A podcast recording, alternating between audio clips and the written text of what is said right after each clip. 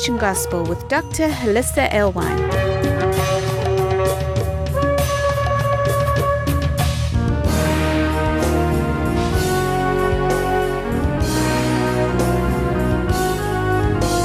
Join us around our Shabbat dining table as we explore the Torah portion.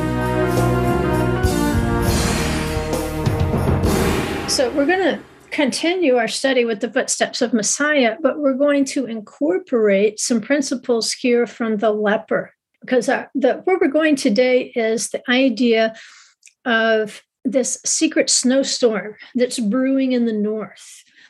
The language of the tribulation, the language of the footsteps of Messiah, it's pointing toward a coming storm. And it even pinpoints the type of storm that is coming, and it's going to be a snowstorm. Right now, whether it's a literal snowstorm or not, I have no idea, but it's been compared to a snowstorm, right? So this is the, the particular verse. It, it says Leviticus 14 2. This shall be the law of the person with leprosy on the day of his cleansing. And he shall be brought to the priest. And of course, if we have accepted Yeshua as our Messiah, and we are trying to live by his commandments, allowing his commandments to sanctify us and set us apart, then we can look forward to a, a future cleansing when he says, I will sprinkle clean water on you. We, we might not be of the world, but we're still in the world. And so we can pick up little, you know, stains here and there. But the important thing is the Spirit's working from us on the inside. And so that regeneration that is happening through the power of the Holy Spirit, there might still be some things that, that we need to sprinkle by our by our high priest before we can get into the the holier places of the tabernacle. And so I think you're like me, I'd be like, yeah, don't just sprinkle me, you know, just dunk me. Uh, just like Peter, he said, don't just wash my feet, wash everything uh, we're willing. And then right after that, of course, the temptation came for Peter and he denied Yeshua. And so at the same time that we embrace the idea of preparation for his return, he's also cautioning us that we might be facing some tribulations that are going to perfect and to refine us and reveal to us those places where we're falling short, where maybe our mouths get ahead of what we really are willing to do. We might be say, we might say, I'm willing to do this for the kingdom. I'm willing to do this for Yeshua. But then on the day that we're called to do it and stand on our faith unashamedly, the day that we're called to do it when we might suffer greatly, then maybe we'll back away and say, Well, I don't know what you're talking about, like Peter did. And if there's any shred of that, if there's any spot or wrinkle of that left in us, of course, the Holy Spirit wants to help bring that to light, which is what happened with Peter. So it's kind of like put your money where your mouth is. You say you want to follow Yeshua, will you follow him through the hard times? And he will find out if you will or not. And if you fall short, what do you do? You get right back up, you repent, just like Peter did. And, you know, he denies him three times, but then Yeshua asks him three times, Peter, do you love me? And Peter affirms, you know what? I'm much more humble now when I say I'll follow you. You showed me that I was willing to say it, but then not willing to do it. And now he says, I love you. And so Yeshua says, okay, now you know what's ahead of you, but it's okay. He's going to be with us no matter what he does call us to do for him. So let's back up a little bit to last week's lesson. We've been looking at Gideon's battle because, of course, the setting of Gideon's battle is the time of Passover. How do we know this? Well, the the matzah that Gideon bakes, and then uh, the the vision there of the round loaf of barley tumbling into the the tent of the enemy of the Midianites and upending the tent. Of course, barley is the first fruits of the barley is offered the Passover week. So we have a couple of markers here that are wanting us to think in terms of Passover. And at Passover, what's associated with Passover in this particular story is that he tests his warriors, those who are actively participating in the battle. And then he also tests the citizens of Israel he goes to the elders of Sukkot and he says, Please give my men some bread and some water because they're chasing the enemy. And of course, the, the elders of Sukkot said, no, uh, if the enemy is not in the palm of your hand, we're not going to help you. We're not all in. So the battle didn't just test the warriors, the battle also tested the average everyday citizen of Israel to find out if they were all in. They weren't allowed to sit back, cross their arms, and wait and see who won. And that can happen in a day of battle. You don't want to risk anything. So you just kind of stand back, cross your arms, and say, well, whoever wins, because I really want this person over here to win, but just in case they don't, I don't want this other side over here to come get me. So I'm not going to commit anything. That's the wrong approach. It's apathy. And so the lesson that we learned in the last couple of weeks is what does it mean to be known? When Yeshua turns some people away who have invoked his name for casting out demons, for prophesying in his name, uh, for healing in his name, he says, Depart from me, I never knew you. And we put that in the context of Abraham and Abraham being known and how he would pass this information of righteousness onto his children versus how Gideon came back and knew the elders of Sukkot because they were not all in like Abraham was all in. They were disciplined with thorns and briars. They had thorns of judgment for being uncommitted, for waiting around for the sure thing right? And the, the point we want to make here is the things that they approach Yeshua with by saying, We cast out demons in your name, we healed, we prophesied, we did these miracles. And Yeshua said, I never knew you. Because the context, if you'll remember, was keeping the word. He says, Depart from me, you workers of lawlessness or Torahlessness. And in some cases, you know, you might say, well, you know, if they're not keeping the Torah, does Yeshua send them away? I think here he's saying is you you need to be doing what you understand. Whatever you understand, you need to be all in with that. And if we're all in with that, then we, we kind of open the door. He can show us more and show us more and show us more. So we're not really responsible for anyone's timeline, right?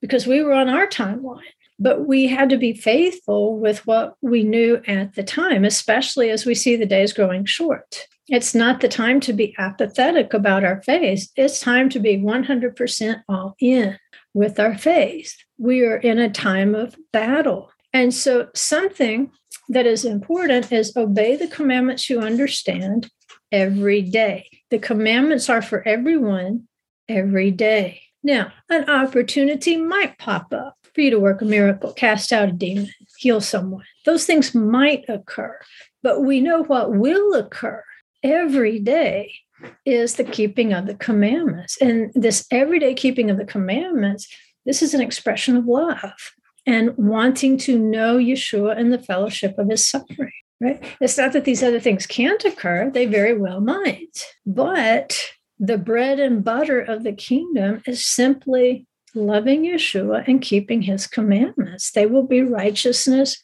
for us right? They're not our righteousness, they're Yeshua's righteousness for us, right? It's how he sanctifies us and sets us apart and prepares us for our inheritance in the garden. The garden is not for people who rebel and do their own thing. And this is why, you know, doing miracles and casting out demons is not really a prerequisite for entering the holy city, obeying the commandments because of your salvation in Yeshua. This is a prerequisite for entering a holy city.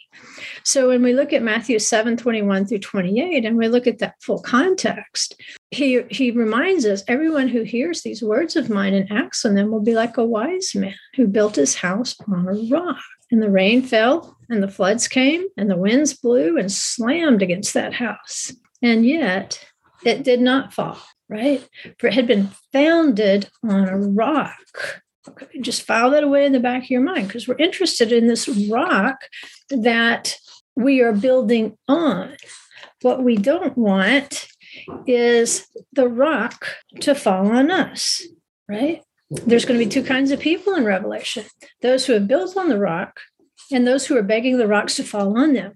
And so if we hear his words and don't act on him, he says we're foolish. We're building our house on sand in a time of tribulation, it just simply will not stand because we didn't go all in. right? A rock is going all in. Sand just shifts around with the whichever way the wind blows. That's not the type of believer we want to be. So we've got some feast markers as we kind of wrap up this lesson of yada, which is knowing. Um, it's a it's a familiar relationship in the positive sense, but in the negative sense, it's also discipline.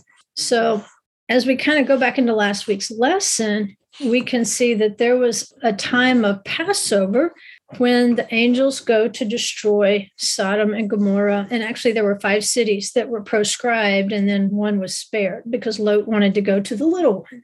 And that's incredible that somebody would be so attached to this world that they would rather go to the least wicked of five wicked cities rather than go to Abraham in the mountain, go to obedience and go in, into the covenant with Abraham because you see it is a, it's one level of righteousness.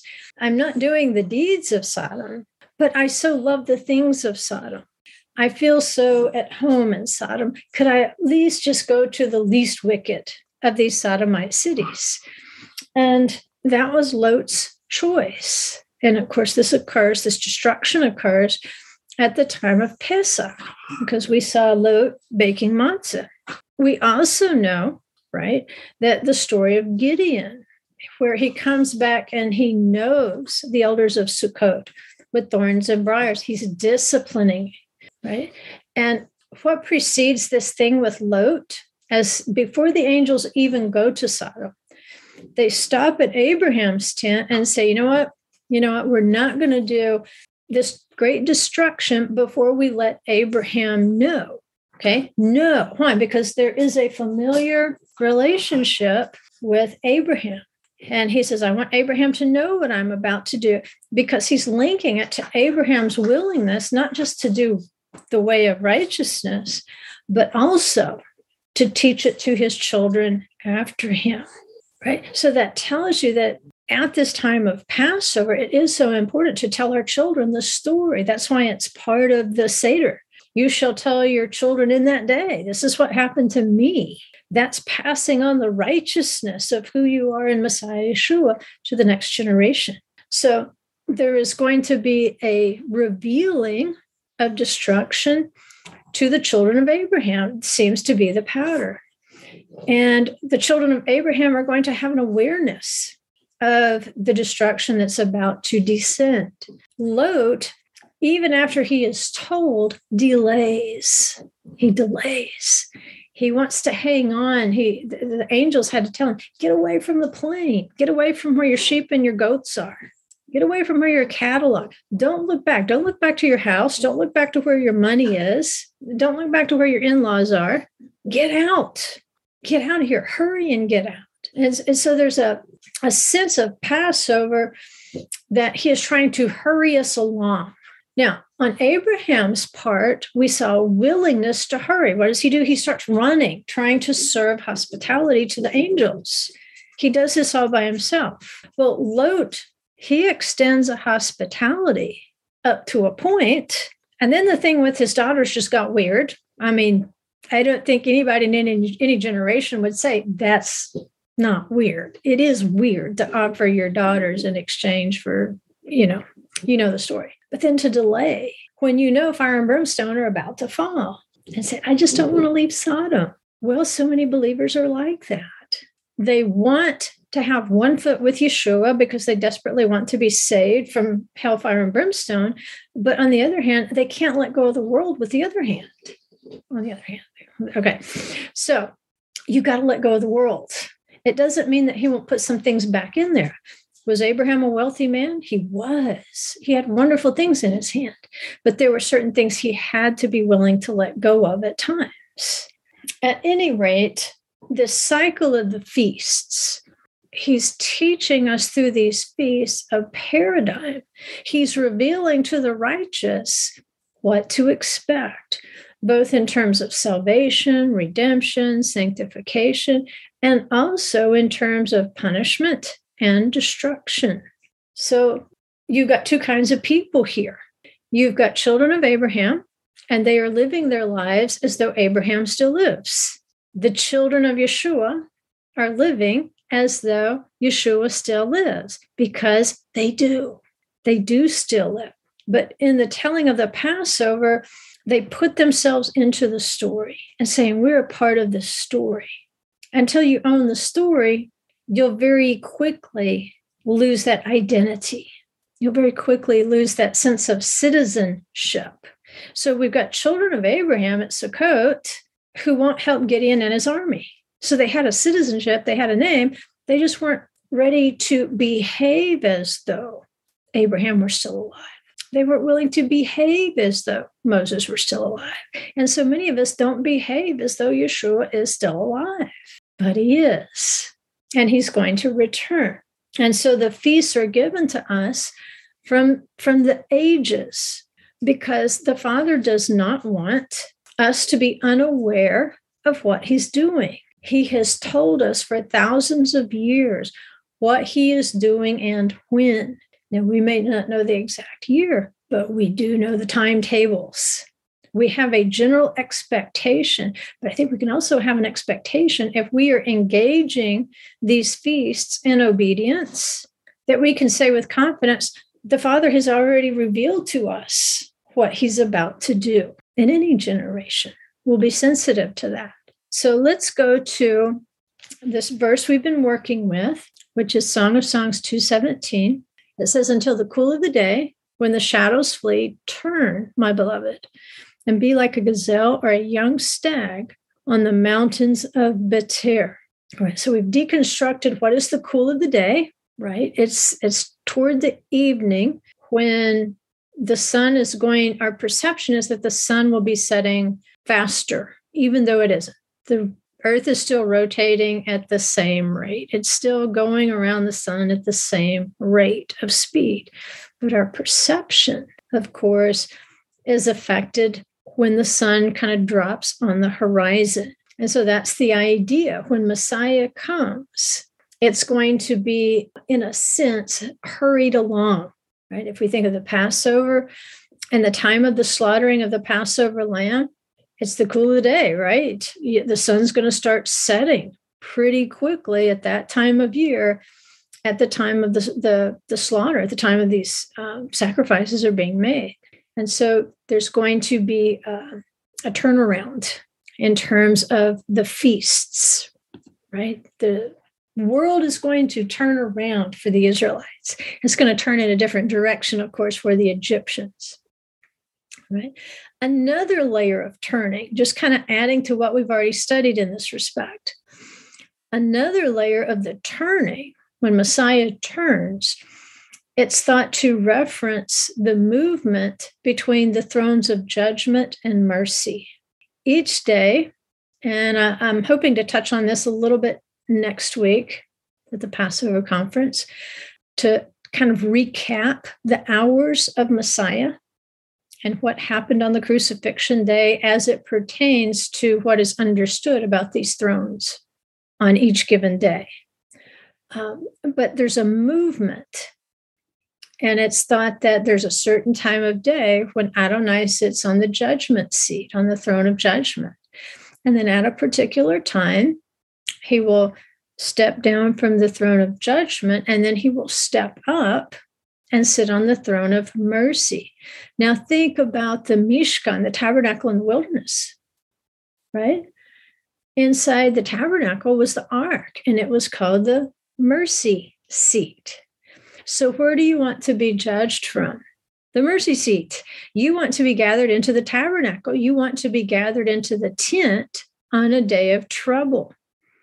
You don't want to be judged when he's sitting on the judgment seat because there's a very strict justice in place. Right? So each day, and then particularly at the feast, the king is thought to move from the judgment seat to the mercy seat, and then he'll move back again in its cycle. As we skip forward from Passover to the Feast of Trumpets, Rosh Hashanah, this is a time when it's prophesied that the Holy One is going to draw his own under the tent. He's going to bring them into the Mishkan or the tabernacle, and there he will judge them with mercy. and there he will abide in their presence. That was the whole thing with the tabernacle. When the tabernacle was erected, the divine presence descends, which is pretty cool, right? Uh, and the idea is that the divine presence was always having to descend so that the Israelites could hear it and be in, in the presence. But we know that Moses could go up into it. And only at, at uh, I can only think of one time where the Israelites were invited to go up, right? But other than that, they just they weren't in a condition to where they could survive being drawn up into that cloud of his presence. But they could worship in the Mishkan. They could worship in the tent of meeting, and his presence would abide with them if they came with sincere hearts, right? If they tried to draw close that way. But let's go to Psalm 27. See if Psalm 27 can help point us in the right direction uh, for the cloud, for the tent of meeting, and how he will draw us into that tent on a day of trouble. Because, see, in this cycle of the judgment seat, mercy seat, he would have to descend from the judgment seat, which is what Paul talks about. He will descend from heaven with a shout, with the voice of the teruah. It's a shofar call. Blessed is he who knows. Blessed is the people who know. They're familiar with, they're in a love relationship with the sound of the teruah, but it's also the sound of battle, right? So that with his enemies, it's a, it's like a signal the battle's starting. But at the same time, then he steps up, he ascends with a shout, with the teruah. What happens at that point? He draws his own up into the cloud with him, something that's very rare. Usually it's the presence having to descend to step down. This time, the presence in the cloud will draw the people up with him. And so there he sits on the throne of mercy. And of course, we're going to shout with the teruah, right? That's where we're going to be happy. Happy are the people who know the sound of the teruah, because now we're concealed in his tent. So Psalm 27, 5 and 6, that's the text we want to work with to help us understand. What is the role of the feasts in our concealment in a day of trouble? It says, For on the day of trouble, or it's literally the day of evil, he will conceal me in his tabernacle. That word there is sukkah, sukkah. Right? So Sukkot, the, it was the men of Sukkot who were known with thorns and briars because they weren't all in. Um, Sukkah is Sukkot is the bookend to Passover. Passover, Sukkot. So he will conceal me in his sukkah. He will hide me in the secret place of his tent.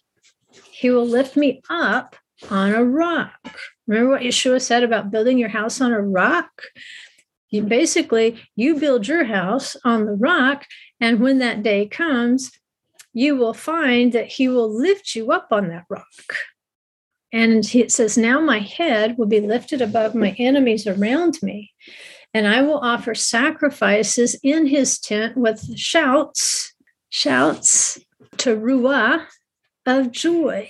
You, you, you will turn into a, a huge shofar. I will sing, yes, I will sing praises to the Lord. So your enemies are going to surround you. It's probably going to feel as though you were surrounded by enemies because there's precedent for that in scripture, right? Remember Elisha's servant he was scared because he thought they were surrounded by the enemy. And then Elisha says, Open his eyes so he can see.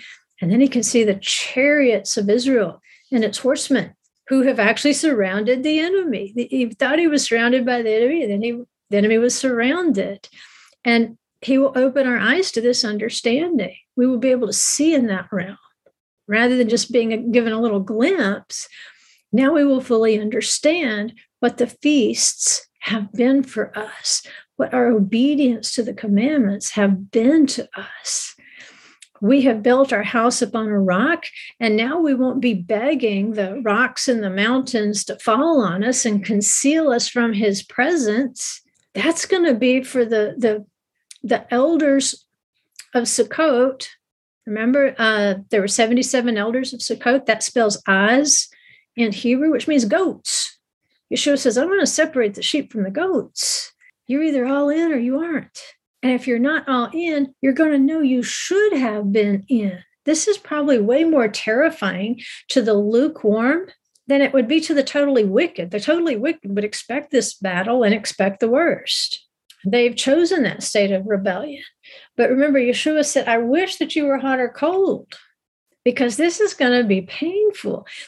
While you're you're enduring the punishment, that other part of your brain, that other the Holy Spirit that was talking to you this whole time, telling you to obey the commandments, to seek that relationship with Yeshua, to seek after the Father, to seek that Abrahamic familiarity with him, it was whispering in your ear all along, and you just weren't all in. You just wanted to wait till the end of the days and, and get a little free ride, maybe get a little reward, you know. You just basically just didn't like Lot. You didn't want to go down with the fire and the brimstone. But after that, there's just not much there. You didn't build anything. And he says, This is going to be a terrifying experience because they will know what they should have done and they're not going to be able to stand in the presence. They'll run from that presence because the weight of what they have done by being apathetic, it's going to it's going to bring them to a state of terror. They're going to say to the mountains and to the rocks, "Fall on us." They're going to try to hide in caves. All this was prophesied. Just kind of go back and review our lessons. The cool of the day. Remember, we're working with uh, Song of Songs 217. It says, until the cool, or the yafuach, of the day. It's kind of a sound alike with ruach, which is spirit. But yafuach, it is kind of an equivalent expression to ruach, but it doesn't say until the, the spirit of the day. It says until the yafuach of the day. And it's, yes, it means a blowing, a breathing, a cooling, but it has a little nuance of meaning that ruach doesn't have. It means to hasten, to hurry, it means to set a flame and to speak and to utter. So when it says until the yafuach of the day, it's suggesting that Adonai is going to be blowing to heat up the furnace of refinement, that judgment is going to follow once he heats up the furnace. I don't know if you remember Shadrach, Meshach, and Abednego, they he- heated up that furnace seven times. But in the end, it was going to be the king who was judged not those who obeyed the word. But the, the rabbis say that this particular prophecy in 217 is a signal that when this, this day turns, when Messiah turns on the mountain in the cool of the day, the day of destruction, but also the, the day that he lifts up our heads. Remember the, the story of the baker and the cupbearer? One got his head lifted up in a bad way, one got his head lifted up in a good way. He was restored to his position to serve the king. Well, they say this particular prophecy is signaling the end of the exile for Israel, the end of the exile for those who love him, that it will begin the, the process of their lifting back up into the garden. Now, will this happen immediately or will it happen later at the Feast of Trumpets? I don't know exactly. There's all sorts of ideas about it. But the implication is that this particular journey begins at Passover. And as you journey through this seven months between Passover and Sukkot, there is a, an elevation that's occurring with every step, which that's good news because it's hard to take more than one step at a time, right? So uh, it may be that we begin this journey. That's why we have our sandals on our feet, we have our belt on, we eat the Passover in a hurry. Because remember, you know, Yeshua says, unless those day, days were shortened for the sake of the elect, it talks about hurrying the days, come quickly. If he comes quickly, that means he's coming faster than what was scheduled. So there's all sorts of clues about the shortening of the time for the sake of the elect. And so when you're ready to hurry out at Pesach, you're saying, I get this. I want him to hurry the time, right? I want him to come quickly, which means I am going to quickly go to him. I'll be quick to obey his commandments because I believe that he can shorten this time for me, whether it's only through perception, that it'll seem as nothing, kind of like Jacob, he, it seemed like nothing to work 14 years for his beloved, or whether he's literally going to chiastically sandwich Sukkot the Passover. Could he do that? He could. I don't understand how time works in, in that realm. It could happen. Right. So let's let's kind of go back to our verse here. Let me back up so you can see it. For on the day of trouble, he will conceal me in his tabernacle. He will hide me in the secret place of his tent. He'll lift me up on a rock. All right. There's a doubled Hebrew verb there. All right. Uh, or the shoresh, which is the root. All right. And so he's going to make a verb and a noun out of this one shoresh, this one Hebrew root. And the root is sitar. Sitar. And you can read in there Yistireni and Beseter. And so I tried to translate it out more literally so you could hear that Yistireni Iranian Beseter in a better context. When you do that, it says, He will secret me in a secret. He will hide me in the secret place. More literally, because it's doubled, He will secret me in a secret. Now, if we look at Queen Esther, hear the sitar in Esther, and her Persian name. But remember, her Hebrew name was Hadassah. Hadassah is the myrtle branch that goes in the lulav at Sukkot. There's a secret here, and it's not just in Esther, it's also in Hadassah. That Sukkot is part of her concealment in the day of trouble, that the king is going to rescue her in a day of trouble.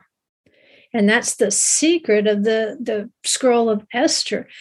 It doesn't even use the name Yod He Vav in the entire scroll, but you know he's there every step of the way, saving his people. And in fact, if you haven't had a chance to get the Becky book, I can't even call the title right now. It'll come to me in a sec, or somebody will type it in the chat box for you. Uh, Mysteries Behind the Mask, right? Esther Mysteries Behind the Mask. Uh, it tells the whole story of Joseph in the scroll of Esther. And so we pull that out so you can see the story of Joseph. And what does Joseph's name mean? It comes from the Hebrew root Asaph. Asaph is another name for the feast of Sukkot.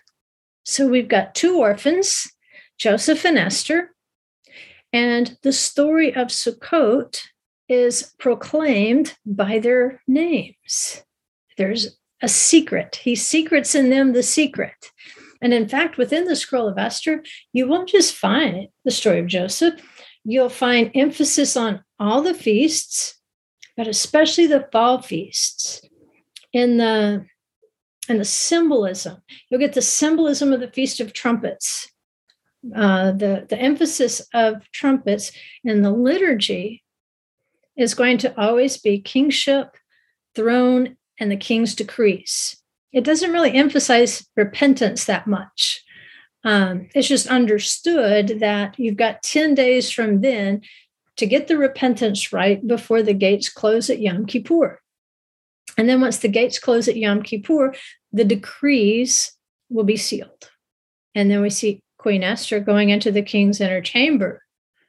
And she doesn't know if she'll live or die, kind of like the high priest going into the Holy of Holies.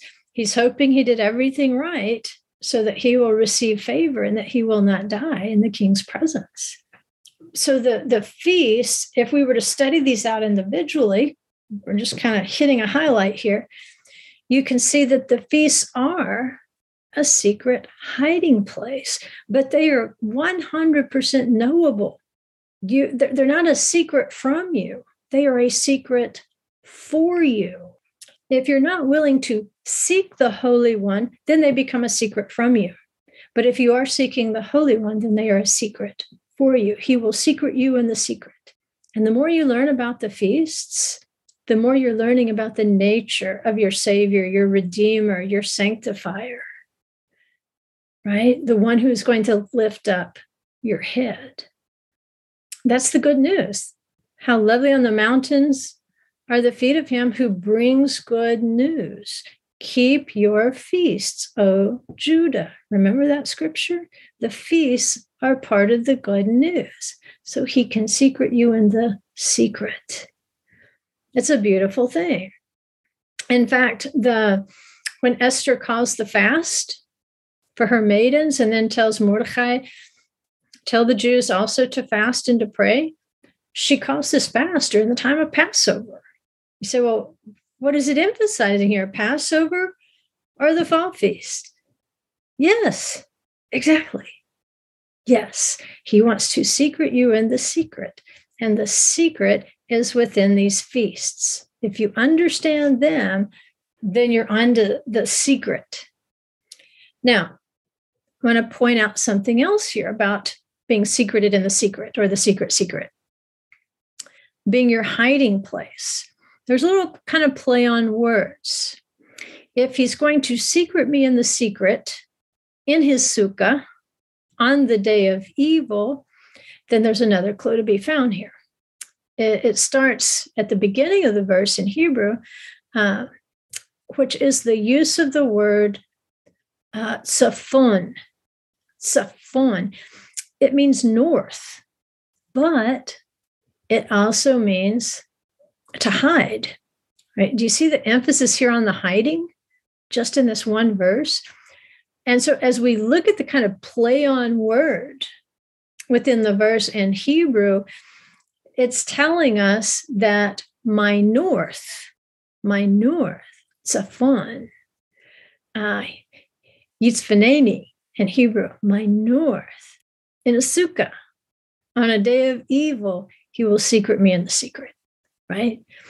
So, is there anywhere else? And by the way, north, yes, it does mean hidden. And this is how the play on word works. When you hear north, you have to know the context because it might be saying hidden. And this is what the rabbis say of Messiah. They say Messiah is hidden in the north. And, and they're deriving that from scriptures we don't have time to go through.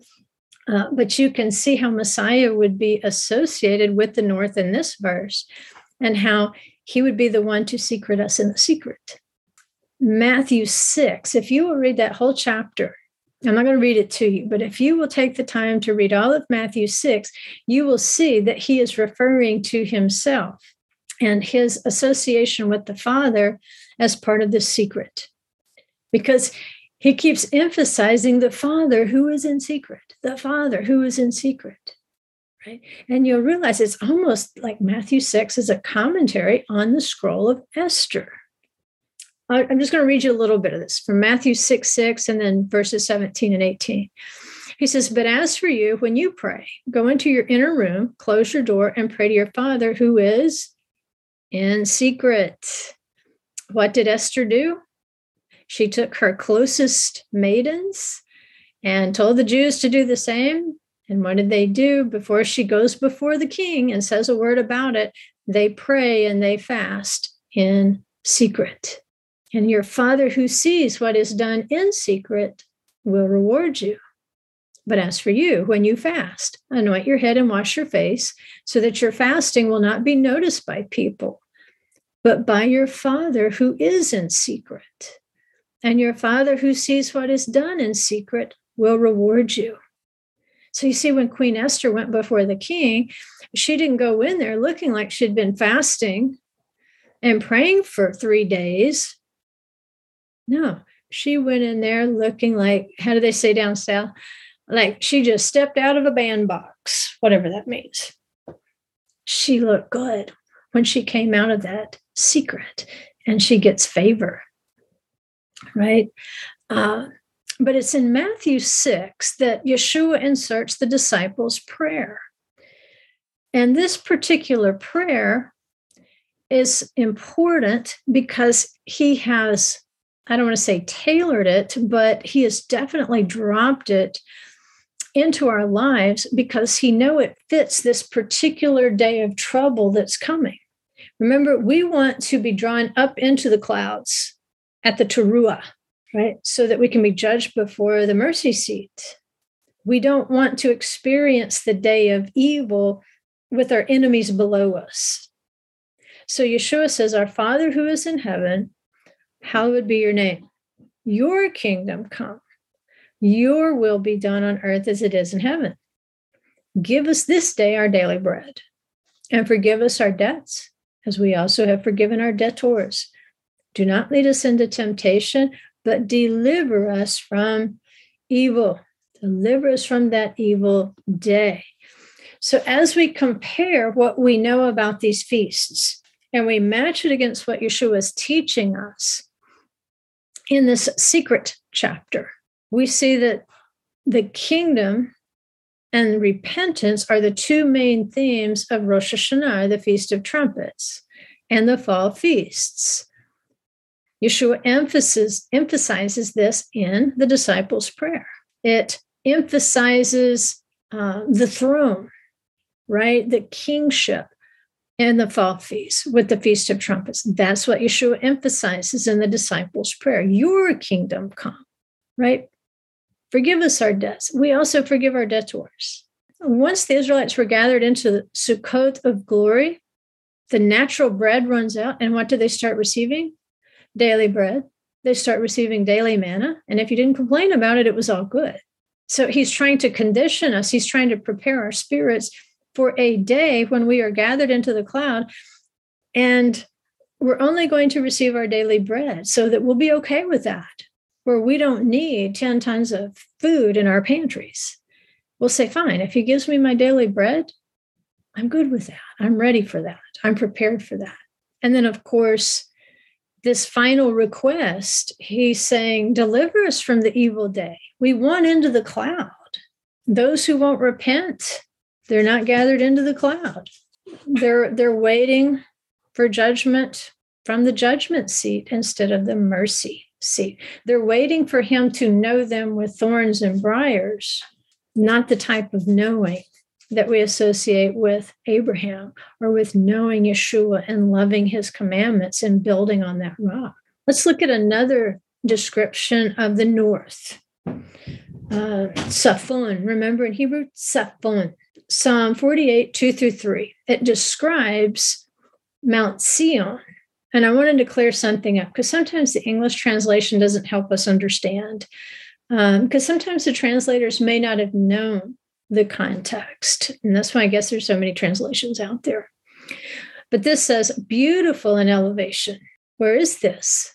This Mount Zion is elevated, right? Now, if natural Mount Zion is, is a hill, but Mount Zion above is a place beautiful in elevation because Zion in Hebrew, Zion is actually a not a good pronunciation. It, it leads you in a whole different direction that has nothing to do with what you're trying to say. Sion, Sion, instead of Mount Zion. Har Sion. So Sion, it means something dry and something parched, right? That most likely describes the natural Mount Sion. But he says this Sion is beautiful. It's an it's a level above the natural world. It's mirroring this parched earth below, but just above that parched earth of Mount Sion, there is the mount, the mountain above. And this is beautiful in elevation. It says it's the joy of the whole earth is Mount Sion in the far north, the city of the great king and its palaces. God has made himself known as a stronghold. Excuse me. So, the far north is what the English translation is telling us is the location of Mount Sion. Uh, before we get into, well, let's just go ahead and place it. The far north, it's more accurate to say the hindmost part of the north, right? Like the back of the tabernacle, that's the same word. This part of the north would actually be the, the hindmost. Now, if we think of the the camp of Dan with his tribes. He and two other tribes, they they camped on the north and at least in the wilderness, they would have faced north in order to see any approaching enemy that might be coming from the north. And so the backside of their camp would have been the tabernacle. So if that helps you understand the far north, where is Mount Zion? It's the back of the north, right? So north is actually, you, you keep going from there. That is north. Messiah is said to be concealed in the north. If we look in the book of Revelation, think of the tribes being assigned to the gates of Jerusalem to judge the nation. So as the nations come in, what are they doing? They're facing in that direction in order to greet those nations coming in. So Dan and his encampment are encamped on the north side, which is the hindmost part of the north. Now, the, the palace of Messiah is thought to be located in the Garden of Eden, just above Mount Zion, right? It's in a realm that's right there. You just can't see it, right? He has to open your eyes spiritually for you to be able to see into that realm. Yeshua could come and go as as he wished, right? He went in and out. he go anywhere you wanted to, at any time you wanted to, apparently. But at any rate, this is where the palace of Messiah is thought to be. And so the psalm says, in its palaces, that there are palaces of Zion, where God has made himself known as a stronghold. So, what is space in that realm? Not the same as what we understand for sure, right? So, let's look. What is a palace? Armon in Hebrew, Armon. You can see a two letter root, shoresh, which is Ram, Ram and it means something elevated and something high. And sometimes it'll create wordplay, like uh, the Pharaoh Ramses. Ramses. Well, Ram is high and elevated, and Sus is a horse. And what did Ramses chase the Israelites with? His horses. So Ramses, you can see the wordplay there is basically it means high horse. The people of Aram or the nation of Aram, it means an exalted people or the people of the palace. Remember, Armon is the palace or a castle, you know, if you want to go medieval. Then there's another word that's important Hermon. Hermon. That's an elevated mountain. And you can hear the Ram in each of those words. They all mean something high and strong and secure. So Elohim made himself known, the verse told us, Noda, that's another use of knowing, in Sion's palaces, made himself known to whom? His own. It's again pointing us to that place where Yeshua says, Depart from me, I never knew you. But then he shifts and he says, If you want to know me, keep the commandments, obey the commandments. And if we obey him because we love him, then he can admit us into those truly high places. Pharaoh's high horse is not a truly high place. The Aramaeans were not a truly high people. A, a natural Armon is not a, a castle that is higher than any other place, right? The natural Hermon, it's an elevated mountain, but it's it's not as elevated as the palace of Messiah or the palaces of Zion. There's more than one palace. So Yeshua wants to admit us to the truly high place, the kingdom of heaven. Now we've got the branches of the tamar, and a tamar is a palm tree.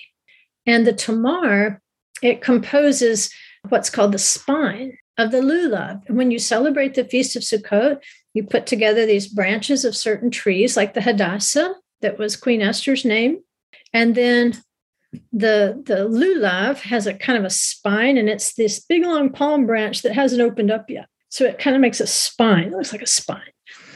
And you also use the palm branches to cover the sukkah. So yeshua if we look again as, as we're pairing these two things at passover they greeted yeshua with palm branches. You say wait a minute. Palm branches aren't until sukkot right but the palm branch also represents the righteous, trees of righteousness. And so it's almost as if the righteous ones of Jerusalem who recognized who he was, they're saying, Hoshiana, save us, which is part of the Passover Haggadah. They're, they're taking this phrase, Hoshiana, from the Passover Haggadah, but they're also taking palm branches and, and throwing before him as if he's the king coming in at Sukkot this gives us another little hint as to how they're trying to hurry the time. They say, hey, wait a minute, we know you, we know who you are. Lots of history is going to have to play out, obviously, before that can occur. But at least we see the prophecy. So, Mount Hermon, in some traditions, let's go back to this high mountain. Mount Hermon, in some traditions, is the location of the Mount of Transfiguration. The question is was Mount Hermon one of these palaces of Messiah? Because we know Yeshua takes them up to the Mount of Transfiguration. Right? Is this one of the palaces of Zion? Does the Garden of Eden stretch far beyond in this realm just that little space above the Temple Mount? And I believe it does. I believe it stretches all the way to the natural borders from the Euphrates to the Brook of Egypt. Now, how do we com- compare spiritual space to natural space? I don't know, but I think somehow that's true. That's why the, the parallels are put there. But the disciples on the Mount of Transfiguration, and, and it may or may not be Mount Hermon, but we're going to look at some reasons maybe it could be.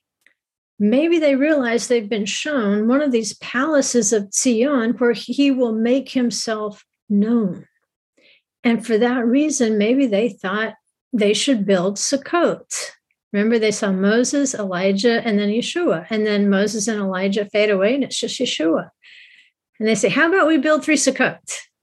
But this can connect Hermon as one of the palaces to the gathering into Sukkot of glory.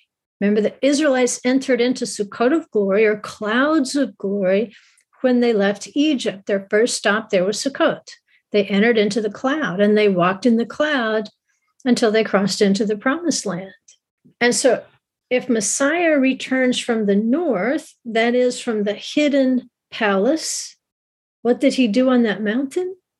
He made himself known to them. He revealed himself to them. And then you hear this voice from heaven This is my beloved son. Listen to him. And what's incredible about Mount Hermon, it's going to be the one location in Israel that dependably produces snow. It's the this the place in Israel where you can go snow skiing in the winter. Not that I'm volunteering to do that. What may have been happening here? Maybe Yeshua was showing them his hiding place, that he knew there was a coming exile, another exile, and he wanted to reveal to them his palace, or one of his palaces, a place with storehouses of snow for this coming day of judgment for the nations. Now, does this mean there's literally a palace on Mount Hermon? I don't know. But what he could be showing them on Mount Hermon, this high mountain, was the snow itself, because the snow is a symbol of judgment, not just of purity. For the righteous, it's purity. Though your sins be as scarlet, they shall be as white as snow. But for the wicked, it represents judgment.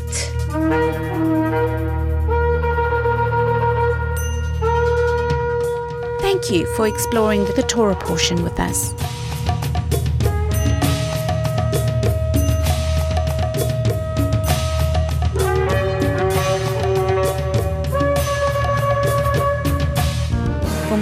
Information on this ministry, go to thecreationgospel.com. You can find links there for our newsletter, books, workbooks, Facebook, and our YouTube channel.